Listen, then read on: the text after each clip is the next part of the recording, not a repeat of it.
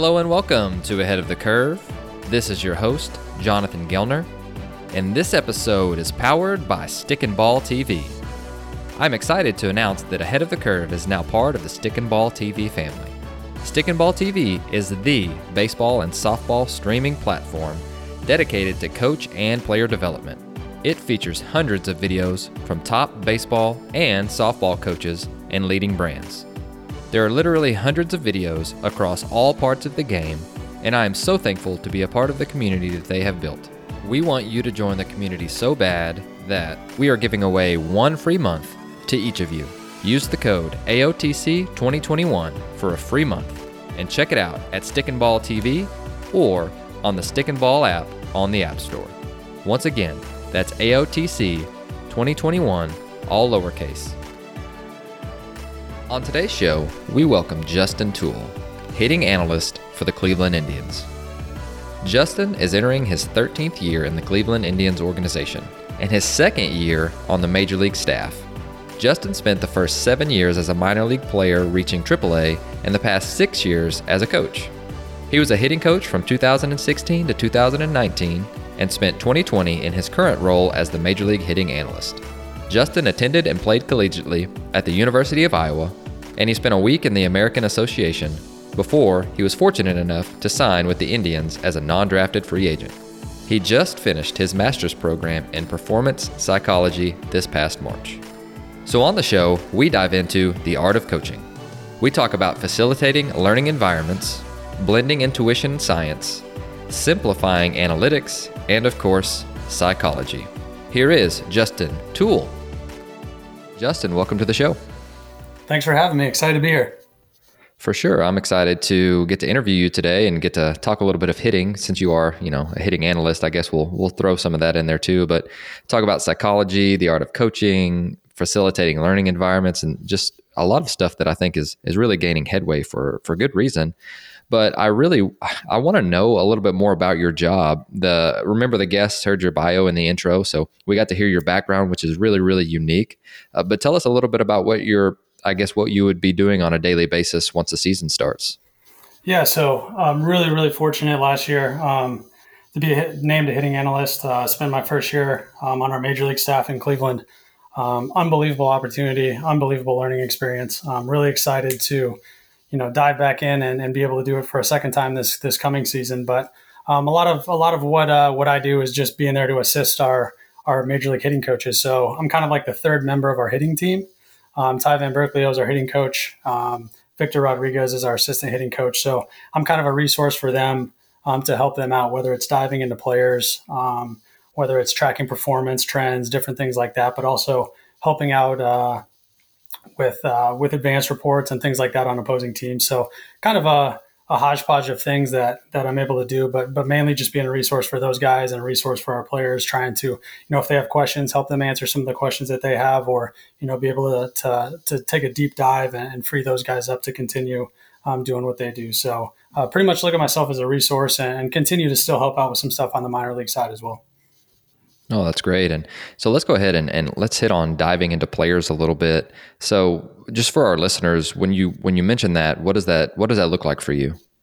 Yeah, so I, I think a lot of a lot of hitting. Obviously, hitting's tough, um, especially at the professional level. You've got you know 140 some games at the minor league level, 160 some at the major league level, um, and that's just including the regular season. And everybody's goal is obviously to to make it to the playoffs. But I think with such a long season, playing so many games, I think I think just kind of you know watching trends and, and seeing where guys are. Like when guys are at their best, what does that look like? Um, when guys are struggling, what does that look like? And then, you know, going back and forth and trying to find similarities and differences. Um, I think a lot of the information that's out there now is really helpful. Um, I think a lot, especially at the professional level, a lot of the information that organizations have um, is similar. And, you know, something that I really enjoy is trying to find ways to take that information. How can we best um, you know, give it to our players? How can we best uh, translate it to our players? I think professional baseball, you know, you've got high school drafted kids, you've got college drafted kids, international um, signs. So you're looking at a variety of, of individuals from different backgrounds, um, specifically different educational backgrounds. So you might have a high school kid who doesn't have a college education. You might have a college kid who does. Um, but then again, you might also have um, you know, uh, international signee that was not fortunate enough to have an opportunity to get a high school education. So, you know, taking some of the, that information and finding ways to, you know, get it through to to the players is something that I'm really passionate about. Something that I've I've really enjoyed doing, and and uh, you know, we'll continue to enjoy that here in the years to come. Oh, for sure, and and so I would love it love it if you could provide an example of you know what you mean by being able to you know filter information and and with the player, and you don't have to necessarily use the player's name or just can you, is there a time that you can think back to of where just something clicked that, that you were able to help you know facilitate that and, and and it clicked for the player? Can you walk us do you have any situations that come to mind? Yeah for sure. I would say that i probably have a lot more situations where i was uh you know learning on my part just to try and figure out, you know, what the players like. But especially in today's age with technology and social media and stuff, I think a lot of the the players are are pretty educated in, in data and information and things like that. So I think the first step is in doing so is just figuring out where the player's been. So kind of checking their background, like what have they learned, what have they been taught, um, what are maybe their goals, what are they trying to work towards in terms of you know specifically in my situation in their swing or offensively, like what they want to do um, I think that's kind of the first step in being able to do that, understanding where someone's come from. So I know kind of in the learning learning circles, that's more of kind of meeting a player where they're at um, and assessing that. I think that that's the first part. And I think anytime that I've had success with with trying to help players, it's it's understanding that part of it. It's like, hey, where have you been? Where do you want to go? How can I help you with that? And it's just really trying to figure out, you know, what the player wants and then give it to them in their language so that they understand it. I think. Um, that's something that I that I've had success with um, the past few years that I've continued to learn. Obviously, it's a learning experience, but I think anytime as a coach, if you you know try to dictate or tell them, hey, you got to do this or you got to do that, I think you're on a slippery slope, um, just in terms of of trust and buy-in and things like that. So, um, anytime that I've had success, it's always trying to identify, you know, what the player wants, um, how does the player understand that information, and then you know where have they been and where do they want to go with that information and and I, I think, like I kind of mentioned it before, but just being a resource and being there for the player, being available, I think is, is huge in that, that process. No, that's really good. And I, I think when, you know, when I think, at least my first reaction to filtering information is taking out information. And I, I don't think that that's necessarily the case uh, like it used to be whenever, you know, players were really just uh, and you still and people still get paralyzed by the amount of information that you have access to. But i also think that i thought you brought a good point of saying we need to understand what the player wants and then how we can best navigate that conversation because players are smarter as far as as far as analytics go than they've ever been. And so uh, just talking about filtering information I, I just wanted to bring that point because i think that that's something that that i've really changed my mind on instead of like and, and, holding on to information that we're like, oh, players don't need access to that. So I don't know. Is is there any anything that you know that you wanted to hit on with that? Yeah, no, that's that's spot on. Um, anytime you can filter stuff and figure, I think just being intentional with what you're working towards. I know, um, and I'm guilty of this. You know, in my coaching career as well. It's easy to you know go into a, a session in the cage or you know go into a conversation with a player with kind of a goal or or a specific intent in, in mind and then you find yourself five six seven minutes later flipping to something else or adding in something else or you know throwing in and layering on more information. I think i think just continuing to, be intentful and specific with with the messaging um, is something that's super important. And i think that that allows you to kind of filter out the information. Um, but again you know understanding a player's language understanding what the player has learned how he likes to talk about the swing how he understands the swing um, is definitely beneficial in that process no, that's a great point. I love that. So, whenever you're talking about advanced reports, again, you can't you can't give away all trade secrets, but that's it's something that again, there's a there's just a, a paralysis of anal- of analysis that you could go into with the amount of information that they have access to. And so, whenever you're talking about advanced reports, again, uh, knowing our audience, which is amateur coaches all the way up to big league coaches, tell us a little bit about you know what you found useful as far as game planning with advanced reports goes. Yeah, and and again, I'll kind of you know touch on that same subject of you know partnering with the player and understanding you know what they want to do, but. I think you know when it comes to advanced information or, or plans and approaches and execution in the game, I think you got to start off with with the, the two sides of the spectrum. You know, what does the pitcher want to do? Um, what does the pitcher have? How is he going to use that to attack? And then also, you know, what is the hitter able to do and how can the hitter kind of combat that with with strengths and weaknesses and, and things like things of that nature. I think those are the two main main points that you can hit on and obviously um, we'll probably touch on this as we go down but i think individuality of the game um, you know certain hitters are able to do certain things certain pitchers are able to do certain things um, and just trying to hit on you know how can we maximize this individual given the task that that pitcher has presented that night i think those are are ways to look at it um, without trying to dive into it more than that um, I think just understanding, you know, as a hitter, what do you what do you want to do and, and how can you do it, but also understanding, okay, here's likely what I'm going to see, or here's what the pitcher has, and then kind of building a plan and approach off of that. And, and especially too at the younger level, um, you know, I'm, I'm, sure in the psychology side we'll, we'll dive into external cues and things like that, but just kind of giving a, a young player an idea of, hey, here's where I want to try to hit the ball, or here's what I want to try to do. Um, oftentimes for young players, any mechanical stuff that you're working towards seem to to kind of clean themselves up when you focus on on those types of things. So uh, definitely, what is it? What is a hitter um, strengths and weaknesses? What do they want to do? How do they want to approach it? But also, you know, what does the pitcher have? That's cool. No, and and so when you're when you're talking about strengths and weaknesses, I I really I, we hear this a lot, right? We want to, and pitching coaches and hitting coaches both are like, hey, we want to stick to our strengths while making sure that we account for our weaknesses, and so if if you don't mind, let's let's pretend that, and maybe you have someone in mind. You don't have to use their name, but kind of walk us through. Okay, here's the strengths of player X, and then here's how we could combat a pitcher that we're going to see tonight. Could could we do that? Like I know this is audio, and I know that that seems really challenging after I said it, but I really I just want to to dive a little bit deeper into that discussion because you know we hear that a lot, and I just want to I, I want to one, I want to learn from you, but I also want to provide our guests with maybe a, a practical example like you gave earlier, which was really good.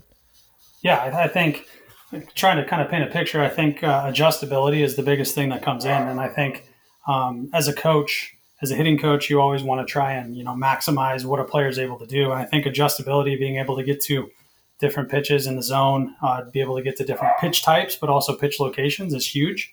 Um, so I think understanding you know what players maybe have more adjustability in their swing um, than others. I think that that obviously plays into a plan and approach um, factor. But more than anything, I think kind of from a psychological exp- perspective, um, when when looking at stuff like that, I think it's it's important to give players options. Um, you know, understand, hey, here's what a pitcher has.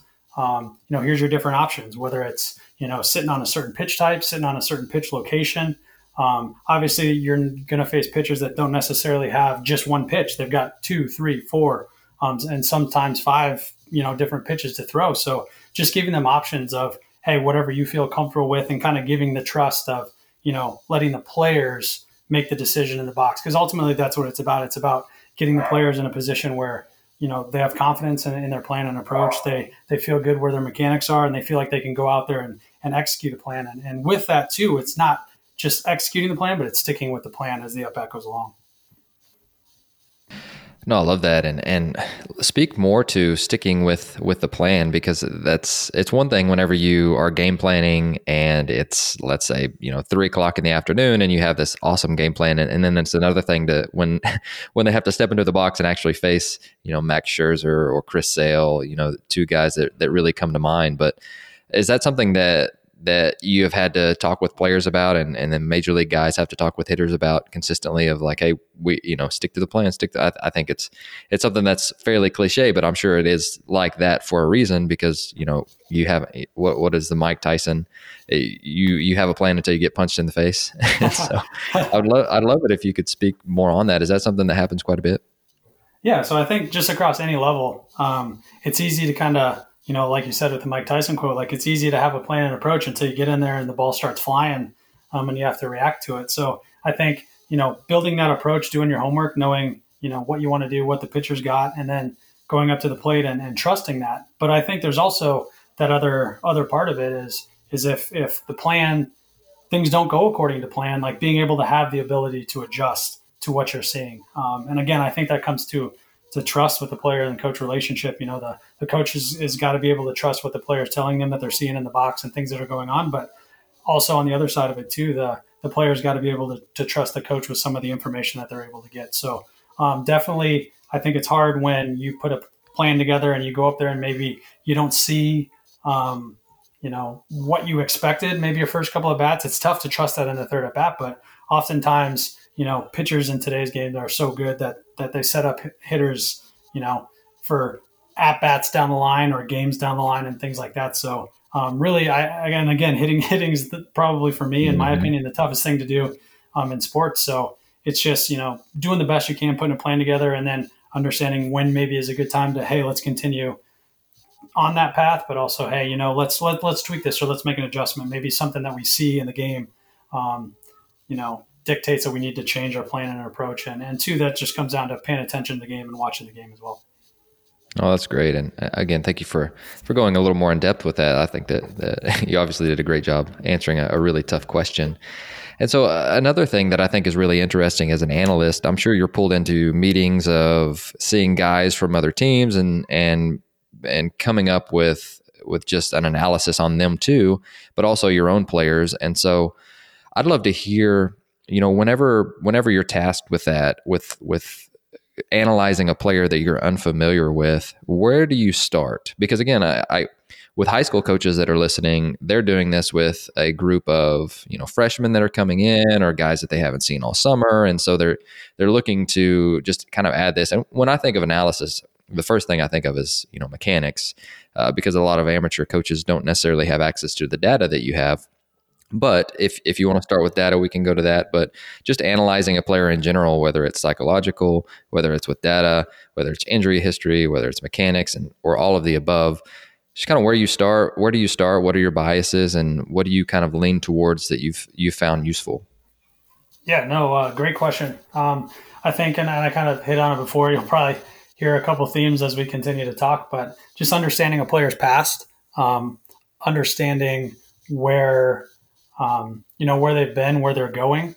Um, I think that's huge when when looking at a player. So um, you know what what and obviously at the professional level it's a little bit easier because you're able to you know go through the draft process, whether it's high school, whether it's college, um, and be able to work through things like that. But I think you know understanding where a player's been, what's their has their swing evolved, you know where is it where has it come, where are they at currently, um, and then kind of assessing uh, some of the things that you mentioned. I think obviously movement um, how a person moves, their movement capabilities, um, what they're capable of, obviously lends to kind of give you a direction on on maybe what you can attack and things like that. But I think just in terms of swing mechanics and looking at it, it's just, it's how do you transfer force from the ground up? How do you um, you know utilize your body efficiently to be able to obviously um, you know have adjustability within the swing, but also be able to, to hit the ball and impact the ball when you do.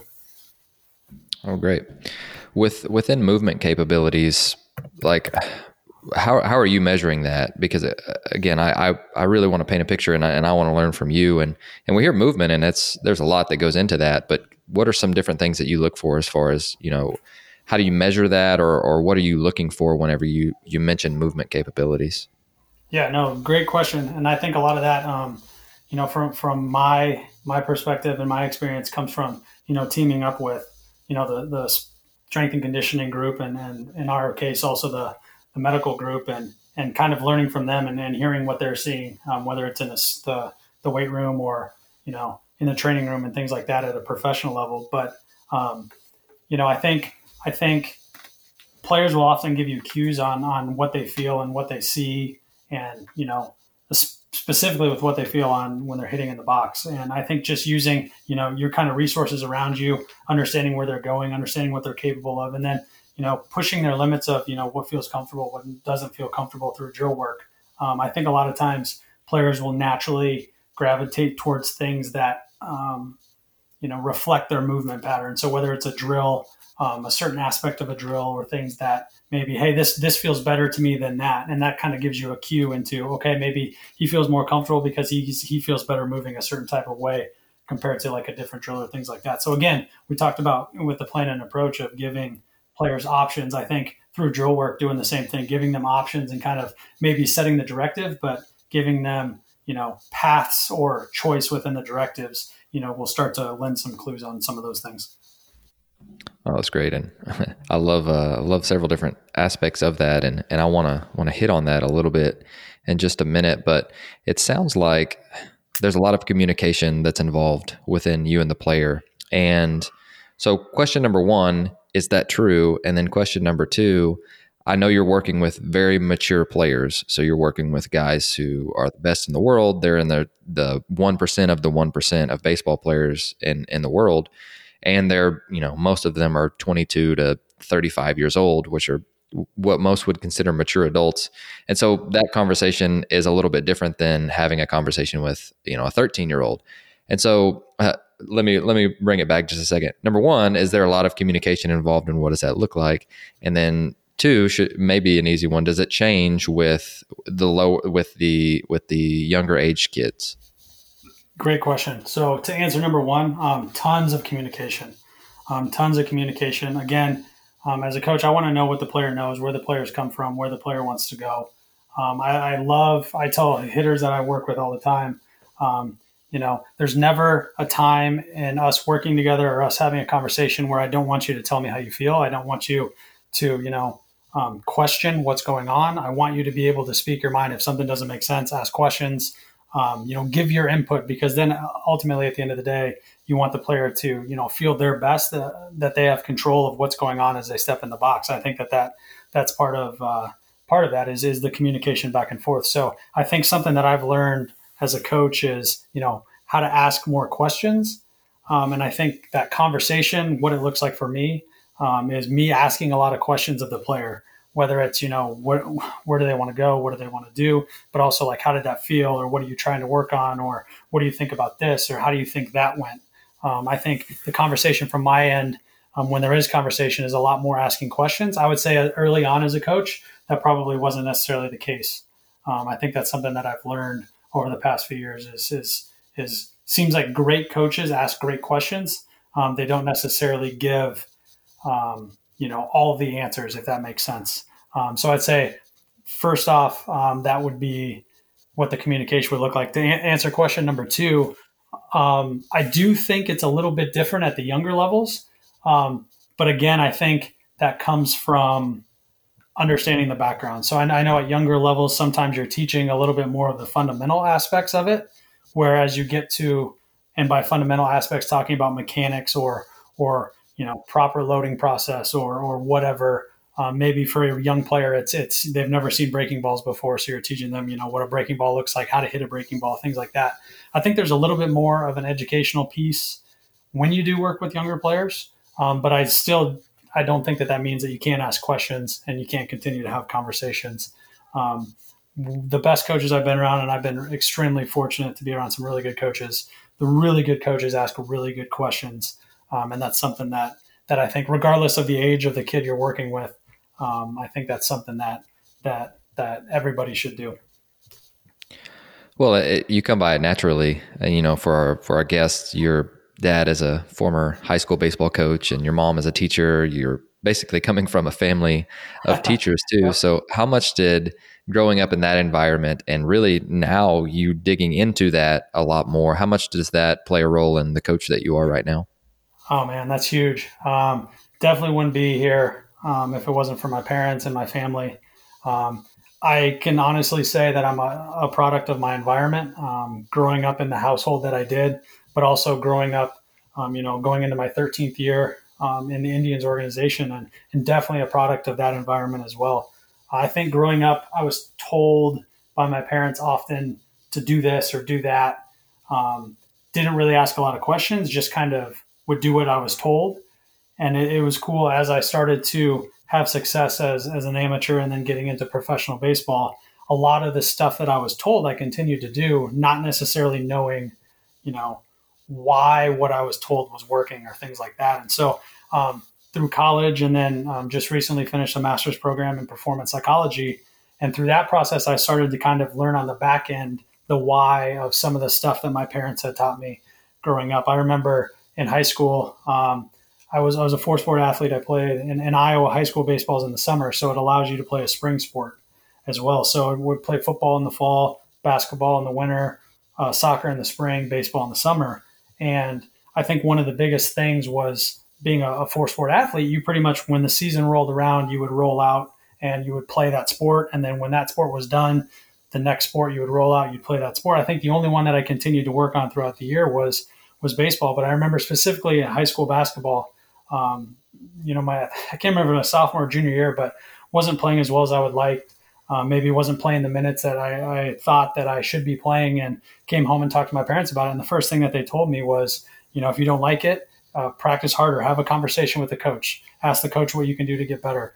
Um, and that was something that always stuck out to me is just growing up in, a, an environment of teachers and coaches. Um, there was never excuses for anything that happened. There was never, you know, a pity party at home or anything. It was always like, okay, well, here's the situation.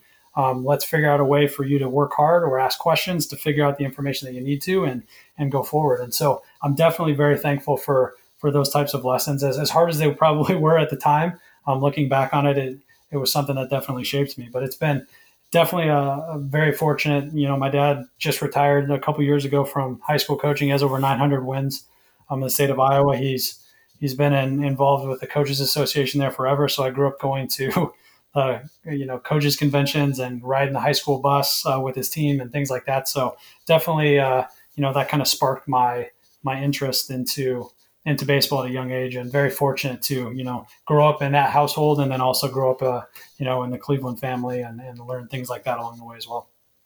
No i love hearing that. And i love you know the, just the impact that he's had on you. You you could just tell that uh that you're a coach's kid i guess you could say uh, having some different conversations with you which is really really neat so uh, let's let's circle back to the communication aspect of it because i'm going to give you a you know just a situation and then let's let's just kind of work through it a little bit. So a, a lot of us we are we are having to make mechanical changes at some point in a player's career, whether it's something that's simple or something that's not. And you know how hard that is just because your brain is wired to do things that are most comfortable. And so it's we're going to revert back to that.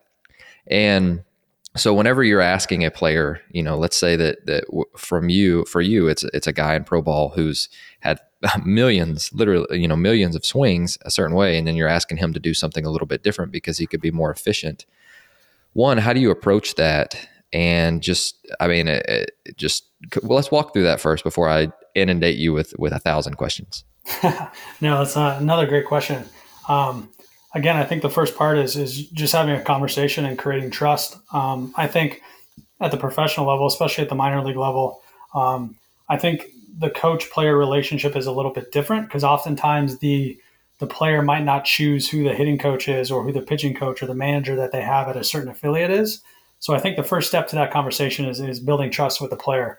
Um, you can be the smartest uh, person in the room with the best information and the perfect message for a player, but if they're not ready to hear it, it's tough um, to get a message across. So I think first and foremost, having a conversation with the player, trying to develop a relationship, develop trust, and then finding that right time of of when a player you know may be open to something. Um, and sometimes that requires patience. I think that's one thing that I've gotten better with. I still am not the greatest. My wife will tell you my patience uh, is thin at times, but as a coach, I think you just have to be patient to find the right time um, for a player to open up to an idea or be open up to make an adjustment. And, and sometimes it takes it takes them going out and doing things their own way and and figuring out, hey, you know, maybe this doesn't work as well as I thought it would, and then opening up, coming back and asking a question of, hey, what can I do to get better? Or on the flip side too, sometimes it works out where the player goes out and have success, and, and then as a coach, I have to step back and say, hey, you know, that actually worked a lot better than I anticipated, or things like that. So again, that trust aspect I think has to be, you know, from both sides. I think as a coach, you continue to learn, you know, how different players tick and and it's easy to sit on one side and say, hey, I think that this would actually be better for you. But sometimes you just got to let a player go and and when they're ready for that information, they'll bring it to you. And sometimes it takes, you know, 10, 15, 100, 500 times of saying something before it finally makes sense. Uh, but I think that that's just, you know, the art of coaching and, and, you know, the challenge of coaching, which I know quite a few people uh, enjoy that challenge. No, that's a great point. So within that, I, you know, another challenge that we have is is we've got we're and we're getting more and more into I don't know if you'd call it the data revolution, but we're getting a lot more access to tech, whether that's again major league down all the way to the youth levels, and so we're we've got a ton of different things that we can use. And so I would love to hear your thoughts on just how do we blend the art of coaching, which we've talked about quite a bit on the show, which I think is super important. Uh, but and you mentioned that it, you you would call it intuition. eh, but then we also have the science and the tech for development. And so it seems like the Indians have done a fantastic job of being able to do both of those because they hire great coaches, but they also use tech efficiently. And so, kind of work through that a little bit to uh, explain because this is the, my whole thing is you could give us every single secret that you have and we still couldn't replicate it just because we don't have the people and the processes and all of the different things that you guys have already set up and probably have for five or six years or longer. And so I, but i would love to hear your thoughts on one just blending the art and science and then how we can do a better job of of using both. Yeah no great great question. Um, and i think you nailed it with the people part. The uh, the relationships and the people you have that's you know that's the art of coaching. I, I someone told me one time, and, and this kind of resonated with me when it comes to tech and and everything that's out there with with the data. Um, if you look at doctors, doctors have been around for a really long time, but the technology that the doctors use has continued to develop. And if you look at things like X-rays and CT scans and MRI machines and things like that, as the more information came along for the doctors, it wasn't necessarily out there to you know replace the doctors, but it was out there to help the doctors. And I look think if you look at the tech with coaching, I think that that's what a lot of the tech um, that's out there is, is, is to help coaches, um, specifically with, with a movement like a swing that's, that happens so fast and there's so many different elements that are happening. I think some of that tech, um, you know, helps to be more specific to know what's going on um, with that. But again, it's a, it's a, it's a people business. Uh, Tito talks all the time about, you know, it's, it's about the people we're, we're relationships and, and working with people. Like that's, that's the important part. And again, regardless of how well you know the data and the tech and the information, if the player's not open for it, it's it's it's it's tough to get in there. But I think when you do look at the data, the data and the tech, it's it's you know what does the data and the tech measure? What is it? What is it showing? So like a lot of times with with wearable technology, that that data is, is showing up as movement. So it's like okay. What is that measuring? Are are we chasing the data, or are we trying to work on movement? I think that's something that is often um, you know confused in, the coaching world. And, and again i think the best coaches that are out there are the ones that can take that information and make it personable and also they're able to you know get that message and present that information in a way that the players understand but also a way that the players respond to. That's a great answer. And and i you know looking back uh, to a couple of years ago as a high school coach i was swimming and the amount of information that just even a blast sensor or we had a FlightScope uh, that that it gives you. And so for guys in that same situation that are like i you know we have some tech which is you know those are some of the more affordable things or you you can mention rapsodo pitching or hitting unit as well uh, and put it in into that bucket. But guys that are looking to use it efficiently I there because I, I know because I I've been there and I, I still get in there anytime I get on Baseball Savant. But uh-huh. what what advice would you give the amateur coaches, whether it's college or high school or youth level, who are like we, we you know we we see all of these teams using all of this data and and we want to help our players get better. We want to help them get exposure and we want to you know we want to meet the needs of, of them and, and where they're at but we have we also have day jobs. We also teach during the day. We have families at night. And so we've got this short window of being able to do that without a team of data analysts. And so i'd love to hear your thoughts on how do we use data better on an amateur level to where it's efficient? We help we're helping players but at the same time you you're not spending uh, you know cleaning csv files until two in the morning. Yeah great question. Um, i think that's that's the the answer to that question, I think, is is one that probably not a lot of people would like. Um, I don't think that there's an easy way to do it. I think, from my experience, it's just experimenting with the tech, experimenting with you know the information, and figuring out okay, what does this mean, and then okay, now that uh, if you start to understand what it means, and okay, how can you move the needle in terms of in, you know changing the data either positively or negatively, um, and then kind of throwing things out there. So I think you know it's it's a process. And i think that's what what uh, what what hitting is, is is it's a process. It takes a while. It takes a long time. A lot of um, was listening to somebody just the past couple days um, either through a podcast or or a webinar. I can't remember exactly what it was but they were talking about how um, you know when you work with young kids like that's such a great opportunity to you know understand how the body works or understand how technology works just through you know working with young kids in lessons or things in the off season. I know as a player, um, my I think it was my second or third year, I started giving lessons in the off season. So spent five or six years giving lessons in the off season, and that was where I started to really understand the swing um, from a coaching perspective. And I think the more I started to coach with it, the more I started to communicate and teach different things about the swing, the more I really started to understand better myself. Um, so I think that's one part of as a learner is you have to engage with the material. Um, so as a coach that's that's learning the tech or, or learning you know how to use the data, it's it's a crash and burn process. But I think the more you can step out of your comfort zone and dive into and figure out what means what and how can you change what or affect affect this or affect that, I think you know you put yourself into a better spot to understand it. But I do think that you have to really understand it and submerge yourself into it before using it with the player, just because as you mentioned before, the, the players of, of today's game with social media and with technology, they're more educated than they've been in the past. Um, right. You know, whether that's right or wrong, um, you know, I, I, am kind of indifferent to, to, that idea, but knowing your player and understanding who's, you know, um, been taught with certain things growing up, I think if you don't know it yourself, it's, it's easy for a player to call you out on it. And, and, and that's something that in today's, today's age with the players, you really have to do your homework, whether it's with a, plan and approach or an advanced report, or if it's with technology or a player plan. Um, a lot of players are hands on with that kind of stuff. So they, they have an idea of themselves of where they want to take it. That's a great answer to a really complex, uh, really complex, like seven questions that I asked you in a row. So I apologize. Being the host of the podcast, I need to do a better job of that. But no, one of the things that you well really we're going to end on really two things that you're really passionate on so this may go for another hour with two questions. But you you mentioned facilitating learning environments. Define that for us and, and what you mean with that. Yeah so i think uh, a, a facilitating a learning environment for me is is creating an environment where learning happens.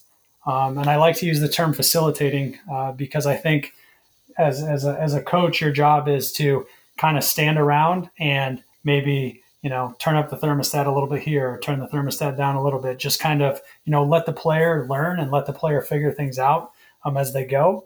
And i think um, you know i love that word facilitate because i think it's it's something that that the best coaches are able to do whether it's at the youth level the high school um, you know college professionally the best coaches are able to facilitate those environments where where players are learning. And i think the first step to being able to do that um, is you got to give the athlete a voice. Um, you got to meet the learner where they are. We've kind of touched on that a little bit, so don't feel like we need to necessarily uh, go over that again. But I think those are two things that you know, in order to facilitate a learning environment, you have to you have to know you know where the player's been. You got to you know where they want to go, and also you know give them a voice so that they can speak up. But with that too, like understanding where the player wants to go, I think you can look at like mastery goals and performance goals. Like, is this a player that hey they care about their performance? Like you know they don't handle failure very well. They want to be a perfectionist. If they don't perform well, you know, they're upset, they're angry. Um, you know, what are those players have? What are the characteristics that those type of players have? Those are going to be the ones, you know, that are going to be a little bit tougher to challenge because, you know, their performance really matters for them. So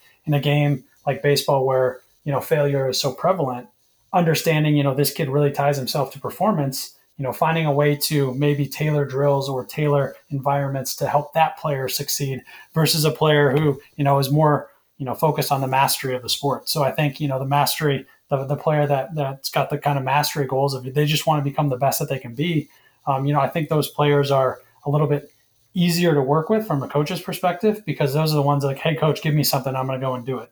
Um, so I think understanding, you know, the type of, of, of focus and, and, you know, what makes a player tick is is is really important. Um, but I think also, you know, tying that, that all together is, you know, what does learning look like? Learning is sticky. Learning is, it's not linear. Learning is tough.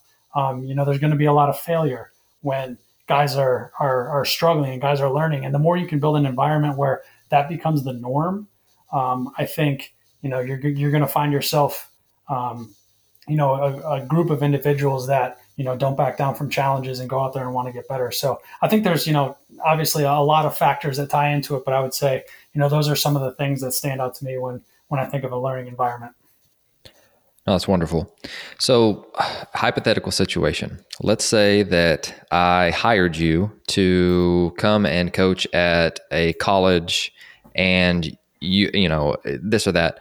But what I really want to know is so what is what does a learning environment look like feel like what are some like different practical things that we can dive into. You mentioned mastery goals and performance goals, and I, I just really want to tie this all together with when a player walks in and you want to have facilitated a learning environment what are some different things that or even if you even if you went to you know x college and you walked in and you saw this or that or and they checked all of these boxes with what a learning environment would look like for you what are some different things i guess practical things or things that we can see and touch and feel and experience that that you would that you would give to our guests yeah so i think uh you know in, in within an environment um you know there's going to be desirable difficulties and, and what i mean by desirable difficulties is there's going to be things that are tough that you want to be tough. So obviously, you think of hitting. Um, hitting, you're going to fail a lot more than you succeed. It's a it's a tough sport. So it's almost like that old saying of you know if you're going to train for a marathon, you're not going to go out and and run a 100 100 yard dash every day. You know, if you're going to train for if you're going to run a marathon, you're going to train for a marathon. So it's like, okay, what is the task that we're given as as hitters? Okay, let's let's put that into perspective, and now let's find a way to add desirable difficulties to our training to match what we're going to do, um, you know, in, in, in game activity or in game action. So I think, you know, that challenge is important, but I also think you have to have support. So as, as a coach, you have to, you know, build that relationship, build that trust and be able to support the players because again, learning is not easy. It's, it's, it's, it's tough. Um, it's right. not necessarily always fun. So like having that, that clear, um, and specific, um, what's the word I'm looking for? Having that clear and specific message of, hey, here's what mm-hmm. today's practice is. Here's what we expect. So the expectations. Um, the expectations of our practice is, hey, it's going to be tough. You're going to struggle. Here's what the struggle we expect it to look like, and that's okay. As more, the more you can make those type of messages mainstream to the players, I think the better off you're going to be in terms of a learning environment. So I think the messaging is important. The expectations are important. Adding those desirable difficulties um, and then it goes into the feedback. So I think, you know, the conversation that's going on for the player, like obviously the more you talk, the more information gets stored into the player's working memory and the more things they're thinking about. So it's like throwing an environment out there where the player is able to use their working memory to focus on the task, whether it's, you know, a ball moving at them or whatever it is, and not being, you know, stuck on what their body's doing and their mechanics and things like that. Um, so the feedback is really important. How often you're giving feedback. Um, all of those type of things I think are tangible things that that if you showed up to uh, an environment where you were around a good coach, you would be able to see what the message is. You would be able to see the clarity of the message. You'd be mm-hmm. able to see the desirable difficulties. Um, you'd be able to see the feedback and how they interact. And again, we talked about it before. I bet you're going to see the coach talking, or not necessarily talking, but asking a bunch of good questions. Well, I love that you uh, one you did a fantastic job of answering that, and then two, it, we circled back to again the communication piece behind it.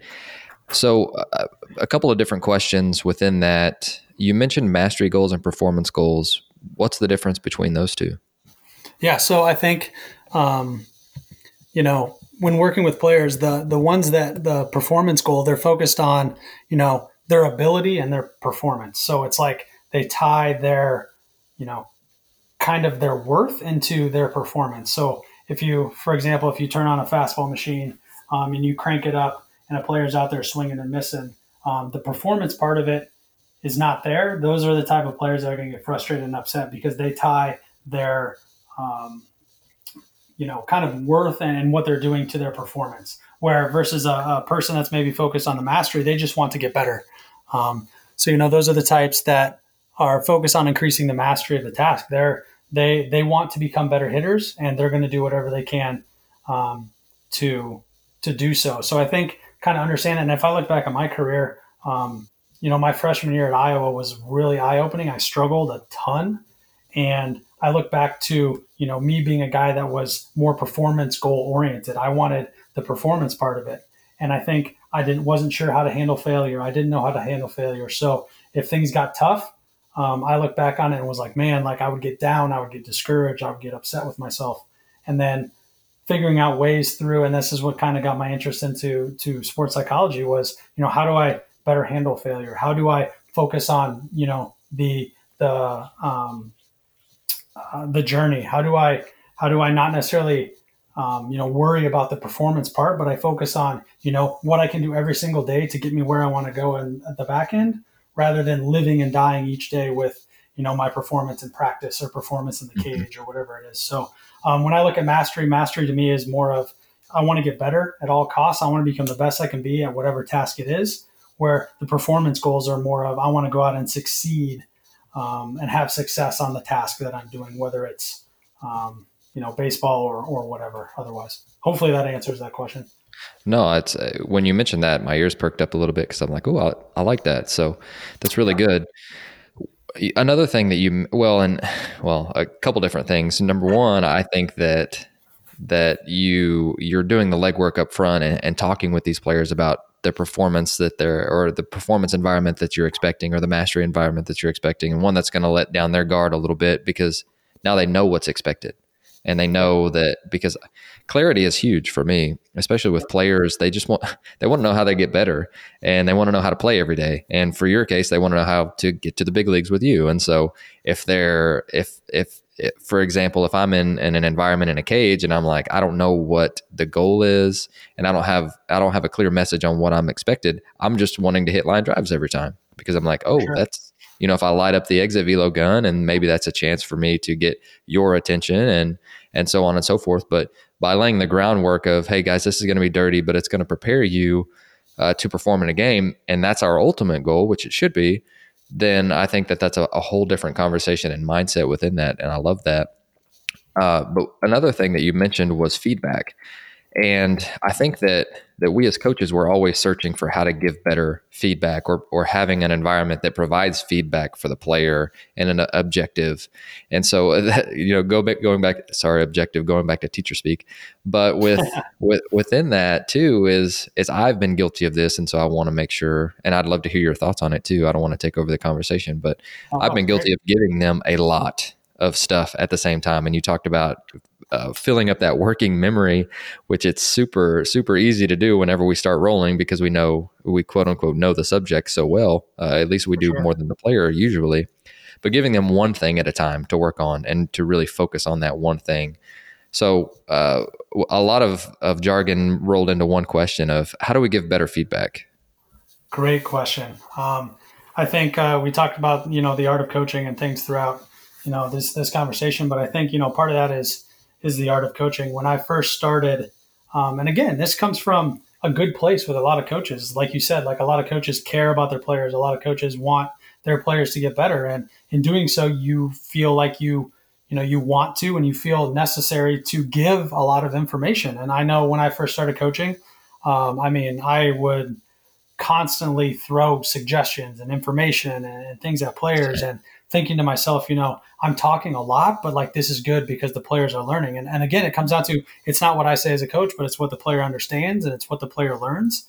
And that learning part, it's it's tough if you're throwing a ton of things at them. I think that's something that, and again, I, I can still get better at. I, as you can can probably tell by now, I'm kind of passionate and, and easily excitable when talking about these things. Mm-hmm. Um, but in a coaching setting, like it, it takes restraint sometimes for me to take a step back and you know be okay with silence. You know i think that's something that when i first started coaching you know not saying anything or letting players think through things during reps or things like that are are things that were uncomfortable for me and it's still not easy. It's gotten better um, over the the years for me. But i think you know that feedback it's important to let players think through things. If they're constantly thinking you know mechanically or objective or on the objective or whatever it is throughout their work, like that working memory gets clogged. And then, you know, the task at hand, it's tough for them to even focus on what they're doing. Um, and then at that, at that point too, if you've given them too informa- too much information, they'll they'll shut down and just kind of not listen. So, uh, you know, the appropriate feedback, I think it's going to be individual to the player, but I think when giving feedback, you know, making sure that if you are talking often, that it's encouragement and it's energy creating the environment, not necessarily giving specific feedback to what's going on. But again, to the, what we talked about before, ask questions. You know, mm-hmm. the best feedback in a conversation with me and a player comes from what the player's feeling, what the player's seeing, um, what the player's thinking. Um, for me, that's way more valuable than me telling the player what I think I'm seeing or what I think, um, you know, I'm hearing and things like that. So that that would be, and I, I think the best coaches give great feedback. And again, a lot of that is is in, in the form of questions. Sure, sure, and you know, I'm I'm thinking out loud a little bit here too, but you know, especially with uh, in your games, they have a lot of different focuses on attention because they've got you know fifty thousand people screaming at them at one time, and they're facing literally one of the top one percent of pitchers in the world, and so they've got a ton of different things going on. And then you roll it down to even you know the youth games, or where you've got you know parents screaming things at you you've got coaches trying to tell you exactly what to do then you're still trying to beat the pitcher so you don't have the fear of other people's opinion that's coming from the dugout and you don't want to walk back to that being out. And so all of these different things are swimming into their heads. And so I, I, I really I want to ask you this too because a lot of coaches are searching for they want to help with the mental game but it usually comes at the cost of we don't want to do it because of time and yep. so for you, you know, congratulations on your masters, by the way, uh, that you oh, finished you. last March and, and peak performance. If if you had to create a program for amateur coaches, and you just gave them a couple of different things to do consistently, what would a few of those things be? Great question. Um, really, really good question. I know there's within our organization, uh, Brian Miles is our performance coach at the major league level, he would probably give you a way better answer um, than I could on this. But I think, you know, I think you can you can start to implement some of those things without necessarily taking time and and and focus away from practice just okay. by how you set up a, a, practice and how you communicate and things like that. So the first thing that jumped out to me when you're talking about that is psychological safety. Um, mm-hmm. You know, setting up an environment where people can take risks without feeling insecure or embarrassed.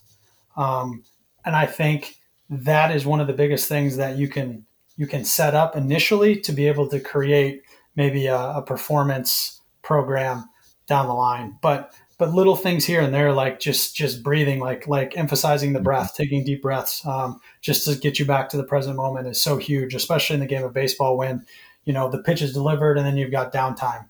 Um, so you know, being able to you know pay attention to the breath, but I also think focal points are important. Something that that I learned in college that helped me a lot um, as an infielder was in between pitches. I would also often look for pebbles or little rocks um, in the infield, and would pick one up and kind of focus on it um, for a few seconds, and then kind of toss it aside.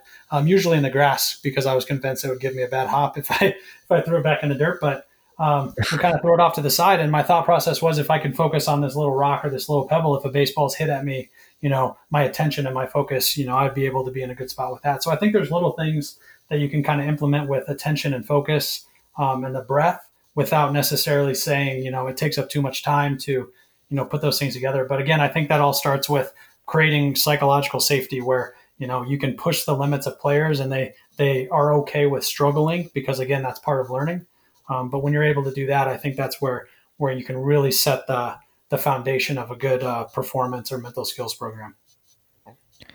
No, I you nailed that, and you know me being less of a, a psychology major than you, and and then even uh, both of us being less than than some peak performance uh, people who do that all day long.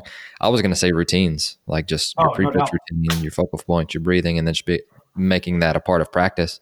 You don't have to take out any of it, rather than you know the ten seconds or less before each round of BP or whatever which I think is really really good. So I I have nothing to add to that other than uh, I commend you for that because I think that, that that you did a fantastic job with that.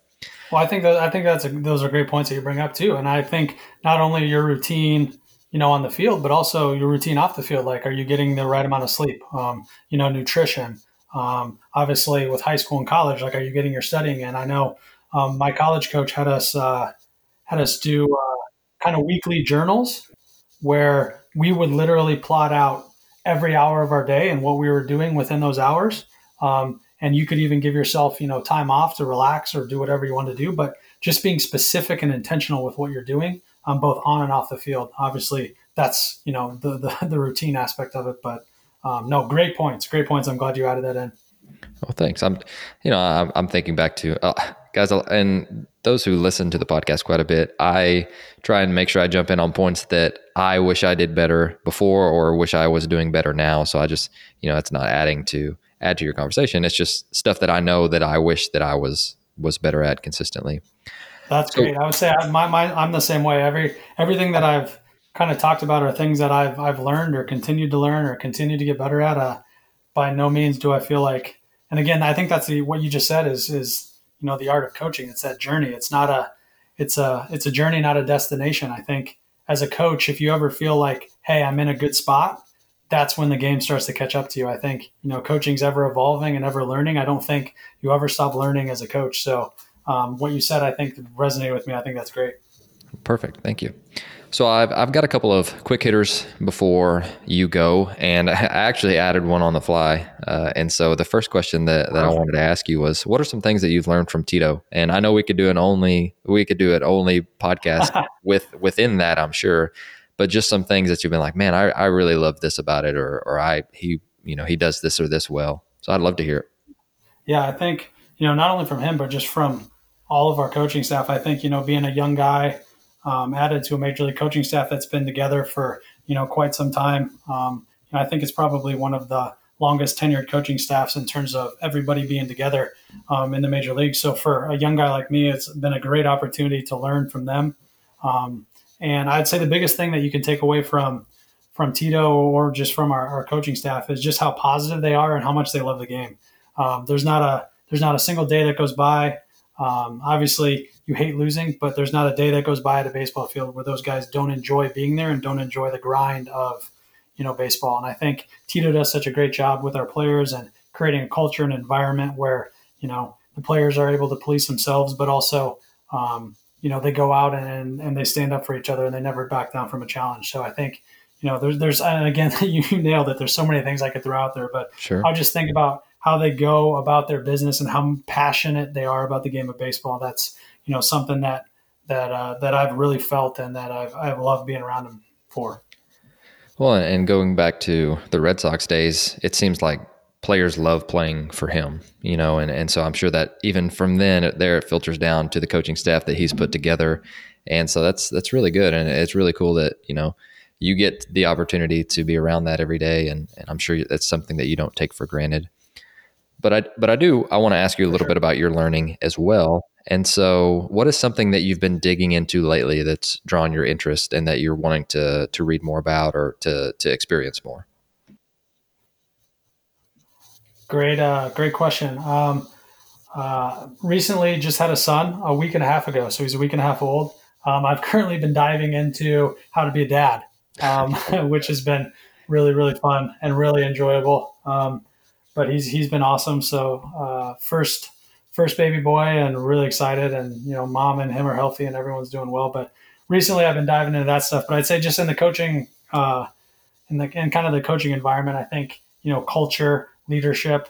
Um, you know, I after our season was done, um, I kind of put together a little bit of a garage gym to be able to work out um, and help my wife during the pregnancy since you know with everything going on with covid um, you know, trying to stay home and trying to find ways to, you know, continue to work out. So that's kind of been my outlet these past few or these uh, past few months. And I think in doing so, um, inadvertently, I started to dive into podcasts, uh, books on tape, different things like that to get me through the workouts in the morning. So mm-hmm. what I've really enjoyed is, is then this podcast is obviously one of them. Listen to numerous guests have been on here and, and other podcasts and, and, and different webinars and things like that. But um, would say just have really enjoyed, I think, 2020 has provided so many challenges for so many different people.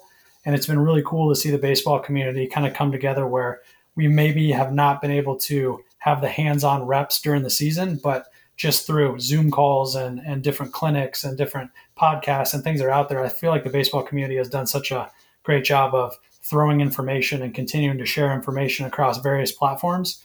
Um, so I'd say more than anything, um, I've been diving into just baseball talk that maybe we haven't been able to get you know in the clubhouse or on the field or in the coaches offices with everything that's been going on in 2020 so um, those are some things I, have really enjoyed a lot of podcasts. Um, it's really made uh, you know my time in the uh, the old garage gym enjoyable.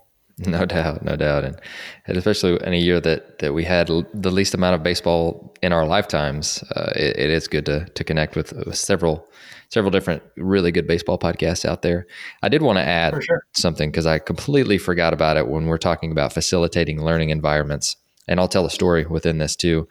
You mentioned the power of choice, right? And being able to, you know, choose different things and the psychology behind it because you're owning one of them and it's not just something that's put on you.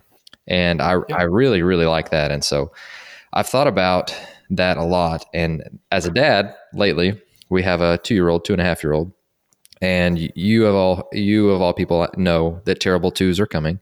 And I will tell you that it is it is what they say it is. But one of the things that has that has really helped me as a dad, and this is something that we can do as a coach, and this is all the older dads are like, yeah, yeah, yeah.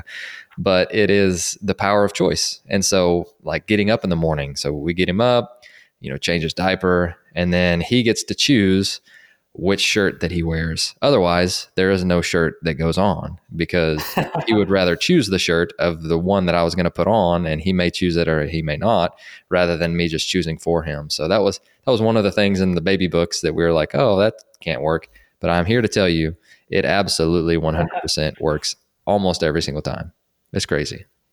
That's awesome. That's awesome. That's uh, you know, just being able to empower others um, through choice or questions. I think that's something that has really uh, resonated with me over the years. So I uh, definitely am excited to uh, use some of those ideas uh, uh, on my son as he gets older. No, for sure, for sure. I love that. So back to the quick hitters, which turned into uh, long at bats, I guess. what is something that you've changed your mind about lately? Oh man, um, a lot of stuff. I think I think again as a coach, it's it's it's a it's a journey. You're constantly learning you're constantly um, you know challenging your ideals. Uh, i think that's something that i've gotten better at kind of as i've lost some of my perfectionist tendencies that i had um, you know growing up a little bit. I think you know just continuing to learn new things. I think you know when it comes to the swing a lot of things that i teach or talk about within the swing are things that i did not do or think about as a player. Um, so i think anytime you know you feel like you've continued to teach the same thing or you've continued to learn or, continue to talk about the same thing for an extended period of time, I think that there's you're probably doing yourself a disservice by you know not necessarily diving in and, and finding ways to challenge your ideas. But um, definitely a lot of the stuff that we've talked about today, like when it comes to talking and feedback and asking questions, um, a lot of that stuff is you know things that I thought at the beginning of my coaching career just a few years ago I was doing things the right way. I thought that, you know, and man, I feel good about what I'm doing. I feel like I'm in a good spot, only to learn I had so far to go and, and continue to still have far to go in terms of learning. So um, I would say there's probably too many things to specifically hit on in terms of, you know, things that I've maybe thought differently about. And I think even looking back to, you know, our, my first season last year in the major leagues, I think a lot of the, the stuff that I dove into or the reports or things that, you know, I created for players or, or whatnot, the thing I think I was most proud of is as the season progressed, they got better, um, mm-hmm. or they were tweaked or changed. Um, so I'd say when you look at day one of the season versus you know day 60, the last day of the regular season, I felt like continued to progress and move things in the right direction. And again, that comes from you know the feedback and collaborating with those that were around me. Oh, great answer what is a drill that your players love or you know you speaking of of uh, setting up a facilitating environment what is what is something that that every one of us can steal from you that's practical that we can add to our practice plans tomorrow? That's a great question. Um, a great question. I would say and it's not necessarily a specific goal but just asking a player how they want to be challenged. Um, you know just setting it up say hey today's going to be challenging. We're going to make it tough what do you want the challenge to be? And then kind of pushing them in that direction. I think just that ownership and that buy-in of them, um, you know, saying, "Hey, this is what I want to do within a challenging environment." I think that sets up. You know, they've already stepped out of their comfort zone by telling you what they want to do. Um, I think when they also give you that, um, gives you the opportunity to hold them accountable, saying, "Hey, this is what you know you wanted to do. This is something that that you felt would help you out. So it's like, hey, let's execute it. Let's go out there and do it. So maybe not necessarily a specific drill, but just asking the question, how can I challenge you today? I think is something that you can add to any program and then implement, you know, a drill or something that, that you like specifically tailored to, you know, whatever it is that you're working towards. Cool. And then finally, uh, I know you're a reader, you're a learner. If you could buy one book or one resource for all of our listeners, what would it be? Oh man. Um, Whew. There's a lot. There's a lot. Um, trying to think here. We got, I mean, I, man, there's so many. I know there's three, um, three new books that I've recently just gotten. Um, Doug Lemov's new book, um, the the title of it is escaping me right now, but I The know I just got Teaching that. one, the teaching coaches Yep. one. Yep. That's the teaching coaching one. Doug Lemov just got that one in the mail. Um, Matthew McConaughey's Green Lights. I just got that uh, for the holidays, and then um, I'm trying to think of the other one.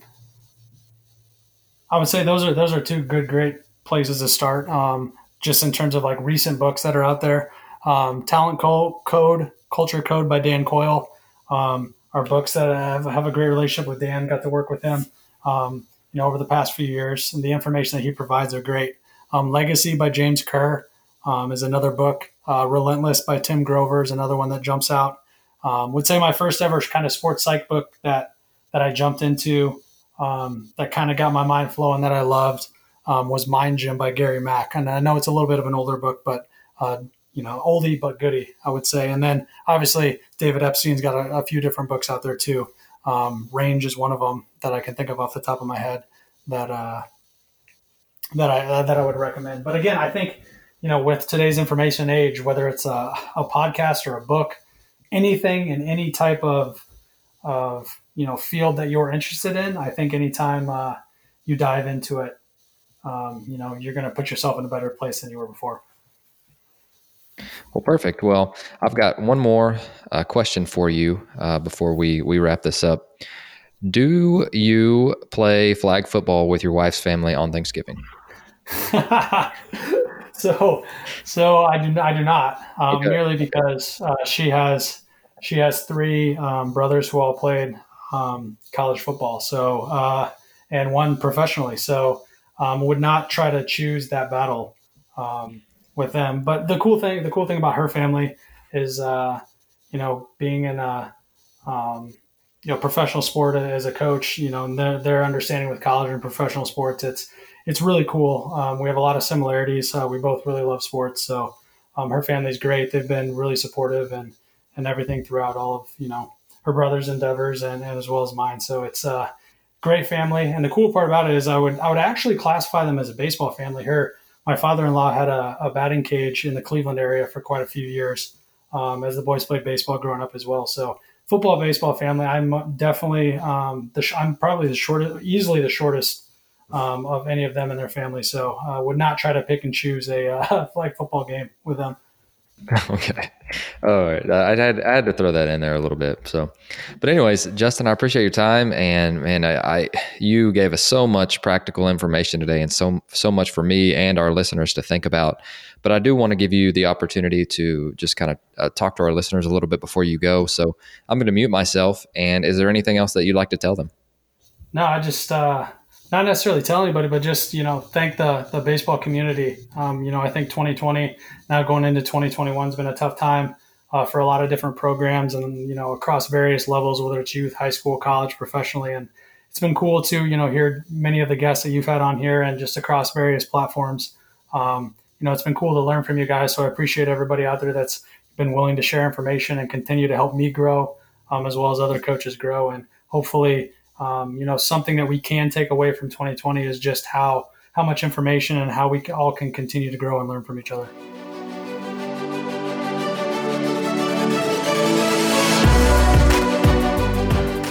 Thank you for listening to Ahead of the Curve. You can subscribe on your favorite podcast platform, which could include Apple Podcasts, Google, Spotify, Stitcher, or YouTube. And if you're enjoying the podcast, please share it on social media to help get the word out. Once again, thank you for joining us.